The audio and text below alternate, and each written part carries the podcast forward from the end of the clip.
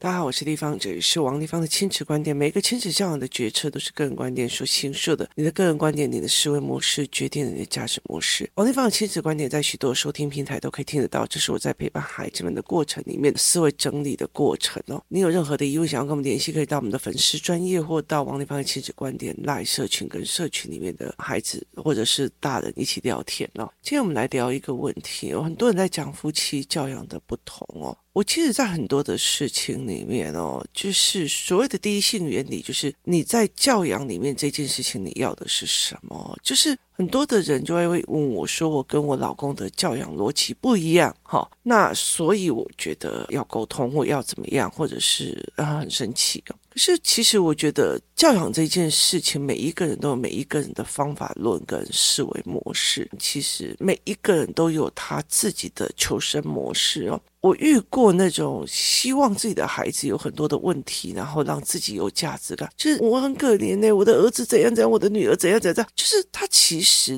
利用了他的儿子跟女儿的某一些小事情来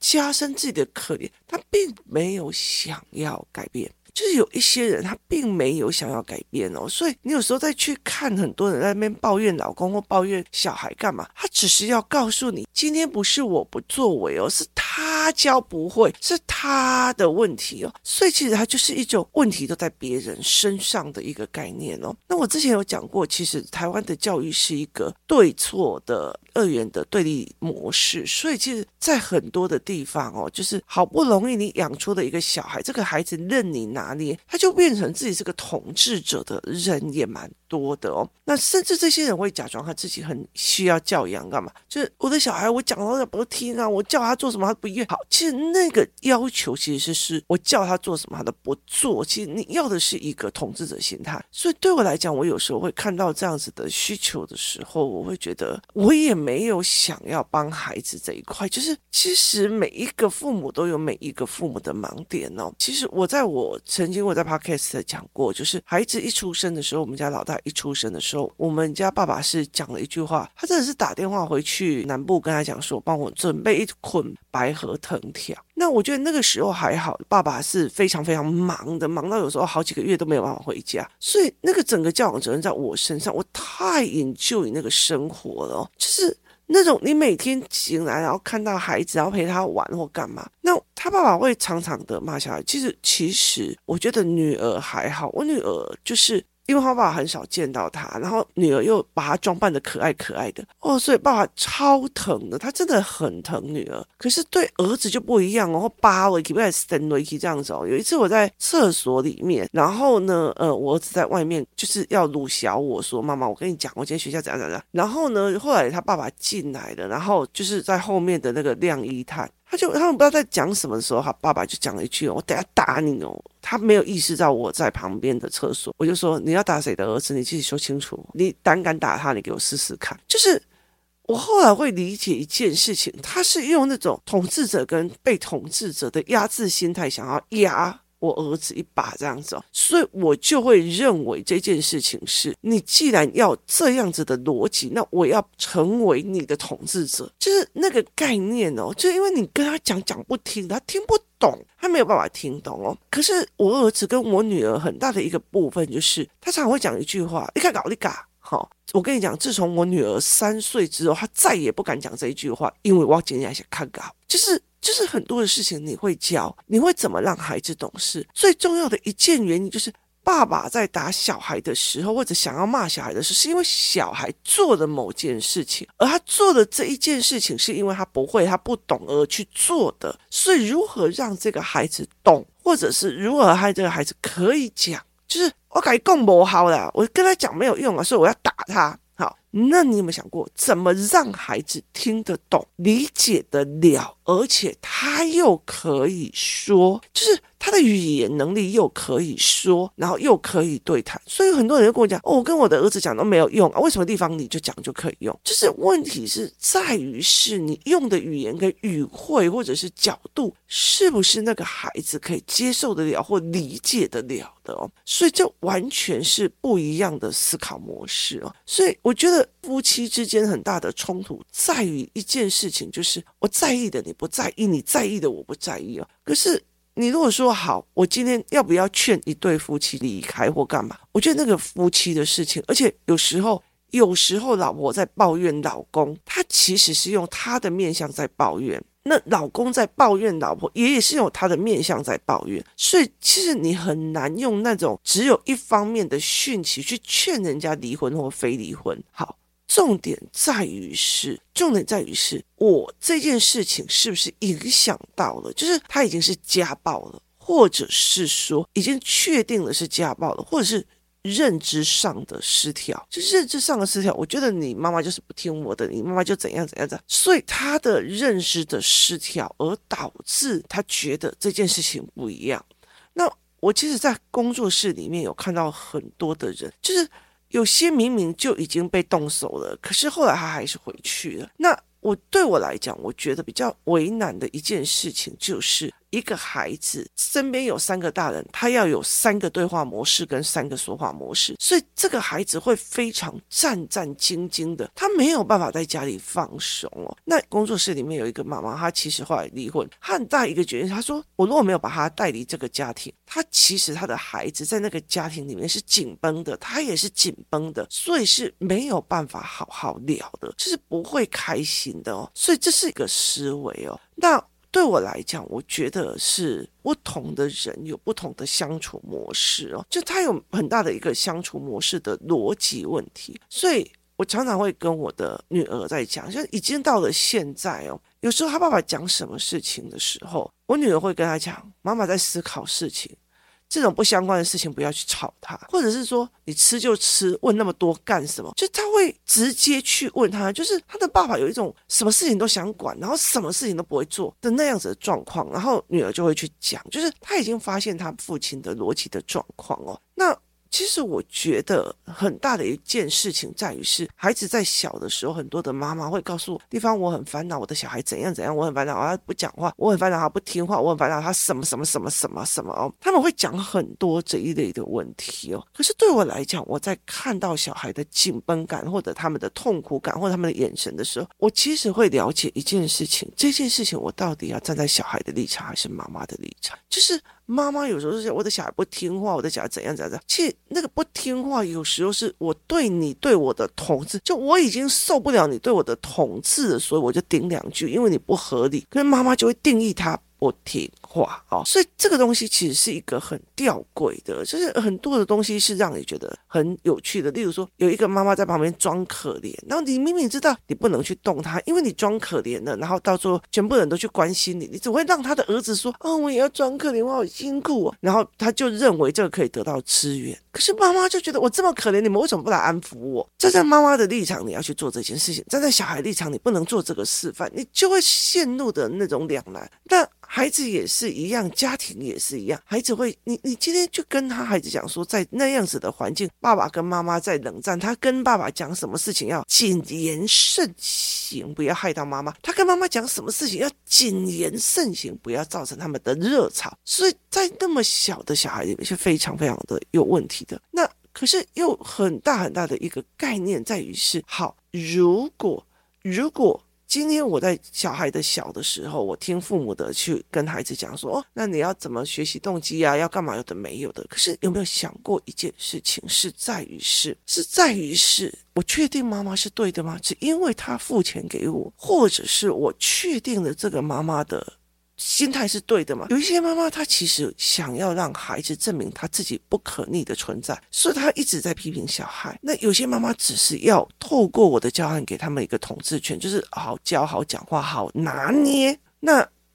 甚至有些妈妈她其实就只是来蹭消息的，偷听一下这里有什么消息那里有什么消息，她没有想要去帮别人小孩，她甚至来工作室不管怎么样她都不会跟别的小孩聊天的，就是他不屑别的孩子。所以这整个概念的时候，有时候我就会跟孩子在讲说，并不是对方也不想要帮你，可是我没有办法帮，因为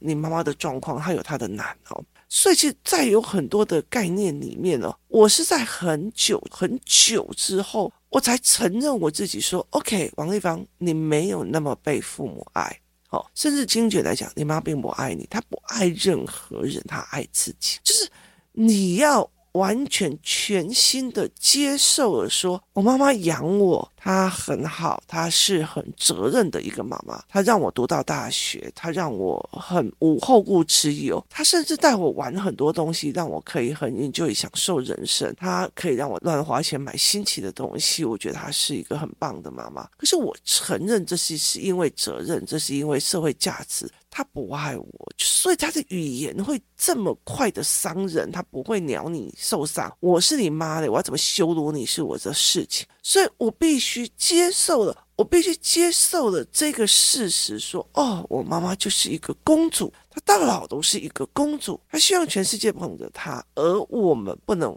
不依照公子的统治去做背叛的动作，你每一个自我意识都是一种背叛。当我理解的这件事，当我不奢求这一个人给我所谓的母爱的时候，我才可以坦然的去面对这个人，我才可以坦然的去面对，对，因为他的成长环境是怎么样，所以他养成这样没有错，只是我自己奢望了在他身上得到爱，在他身上得到一种扶持，在他身上得到了很多东西。所以当我必须要成立的，你必须抽离了一个你是一个女儿的心态去看这个女人的时候，你才可以坦然了。所以有时候我也会陷入了两难，如果我今天跟一个孩子在谈人性的时候，他也会有一天去发现他妈妈的人性，他妈妈的自私，或者他爸爸的情欲哦。那这个过程里面，孩子是什么样的去扒他自己的身心的哦？他是一个像我一样说哦，我懂了，好，我坦然了，还是他怎么可以这么的恶心，他怎么可以这么的自私，这是两种思维啊。所以其实有时候我会带领的孩子去看他爸爸的状况，或者是思维他爸爸跟他阿嬷的思考模式哦。所以这是一个我觉得对我来讲是每一个人的分析，我尽量的不要让他们变成我是人的分析，而不是一种评价系统。所以这是一个概念哦。所以就在现在之后，我觉得经历了婚姻之后跟教养之后，我其实开始很在意的去让我的孩子思考婚姻这件事情哦。以前我觉得台湾的孩子都会被讲说啊，嫁一个对你好的，那个人很好啊，那买糖果给你，那个老师对你们还请你吃奶茶。那我们把消费行为变成有没有人对我好哦？可是他事实上有一件很大的一件事情在于是这一个人是不是可以提供你思考的维度。所以其实我常常那时候一直在跟工作室人讲说，你们一定要往前冲哦！你们只要一发懒下来被我发现，其实不要说发现，我会觉得你的孩子跟你没有办法对话，你的孩子的对话系统越来越往后的时候，我就觉得你他妈的你没有在带孩子，你为什么凭什么来叼给我？所以对我来讲，我就觉得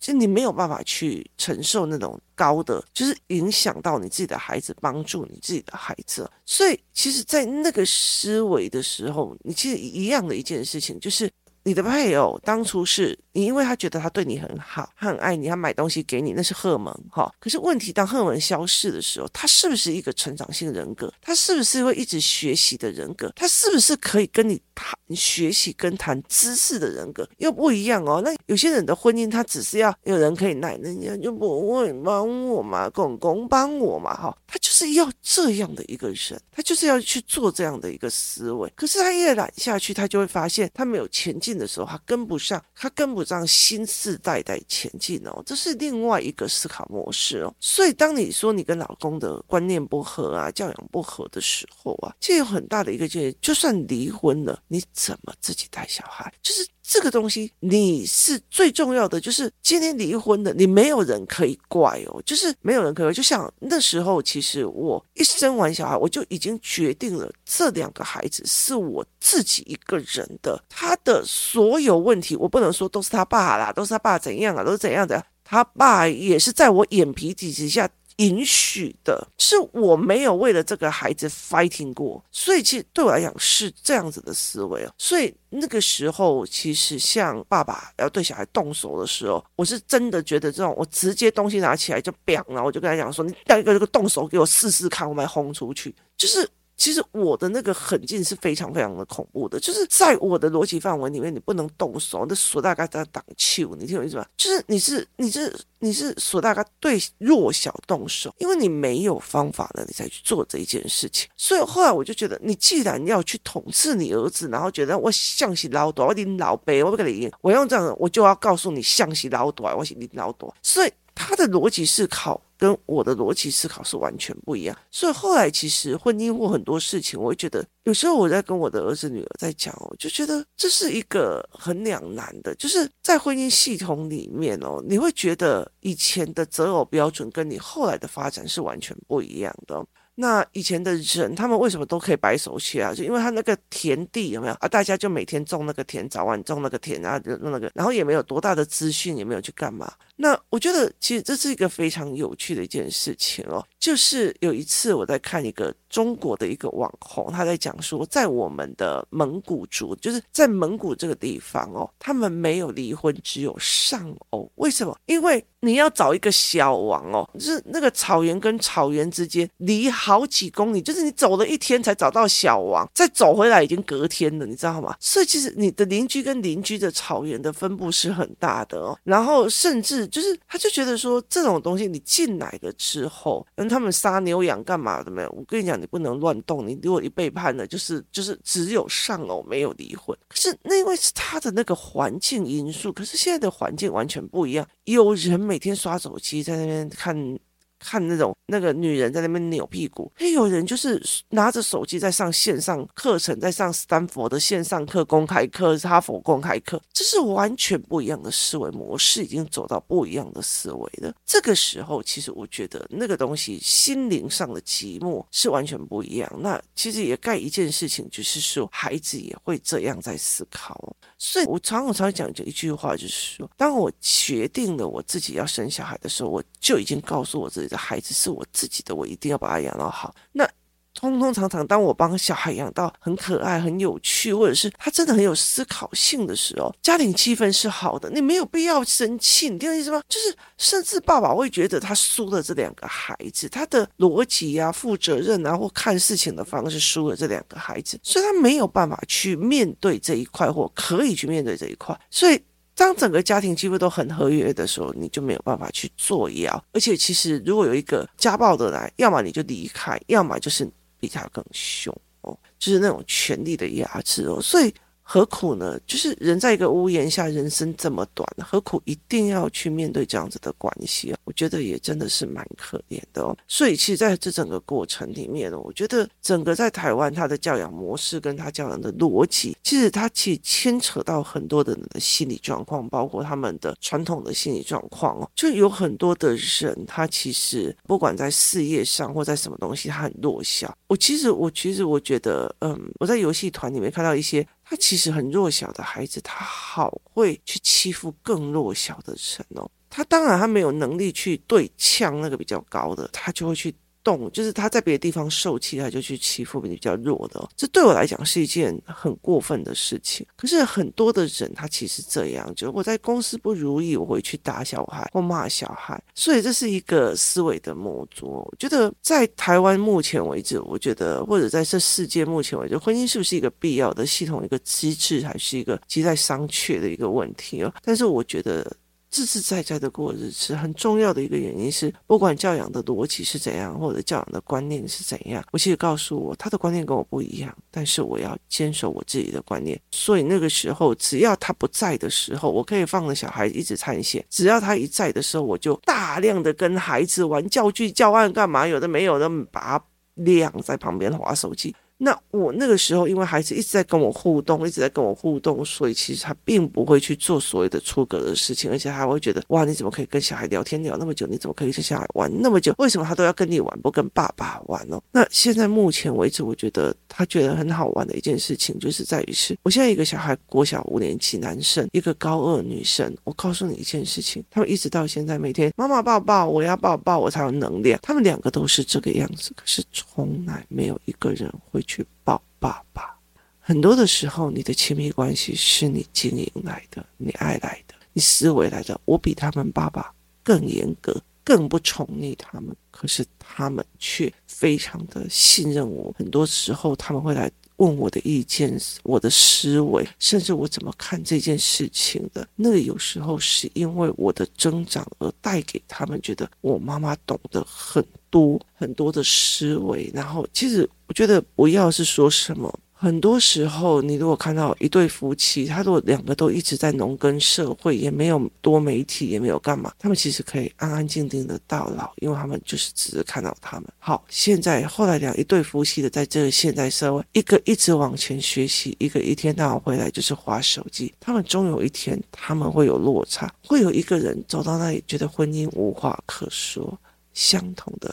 亲子关系也一模一样，一个孩子一直往前思考了，这个妈妈完全没有往前冲，接下来这个孩子就觉得我干嘛跟你讲，我妈笨死了，我妈蠢死，我妈自私死了，都是我妈害我的，害我不能跟这一个人在一起，这一群人在一起。那个怨真的非常非常的恐怖。这是我一直在讲的，夫妻不同步，亲子不同步，思维不同步，是在这一个所谓知识爆炸的年代，思维爆炸的年代里面非常重要一件事情。你今天逼着孩子学的非常非常的多的东西，他也学得到很多的东西，你不跟他对谈，可是后来你就会发现，当孩子花了那么多的青年少年很多的东西的时候，他就觉得为什么我的同学都可以跟妈妈完成这个，为什么他们可以去做商业思维，为什么他们可以去做部落格，为什么他们可以谈这个而我不行。妈妈就跟你讲，你看你不要给他们，你看功课你比他们好，你看你学的比他们多。结果别人妈妈是发现了这个东西已经会被淘汰，可是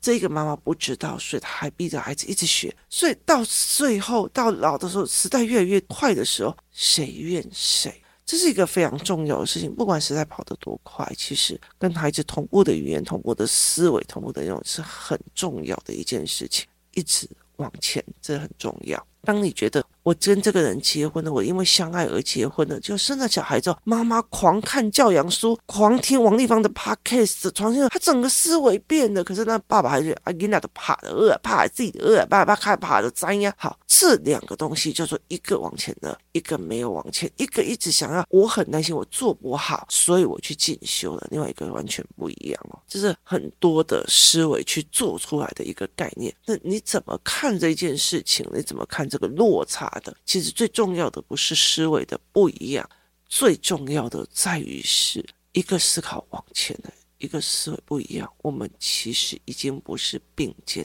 而行。这才是一个最大的思考模式，这才是一个最大的思考价值。有时候我常常会把我的小孩带走，很大的一个原因是因为我才没空啊！我这已经忙到，就是小孩有很多的关要破，我已经忙到没有空跟你去做这一块的思考模式，这才是最重要的。没有那个硬刚不离跟咱们沟通吵架，这才是一个最重要的一件事情。我想过自己的愉悦的人生哦。今天谢谢大家收听，我们明天见。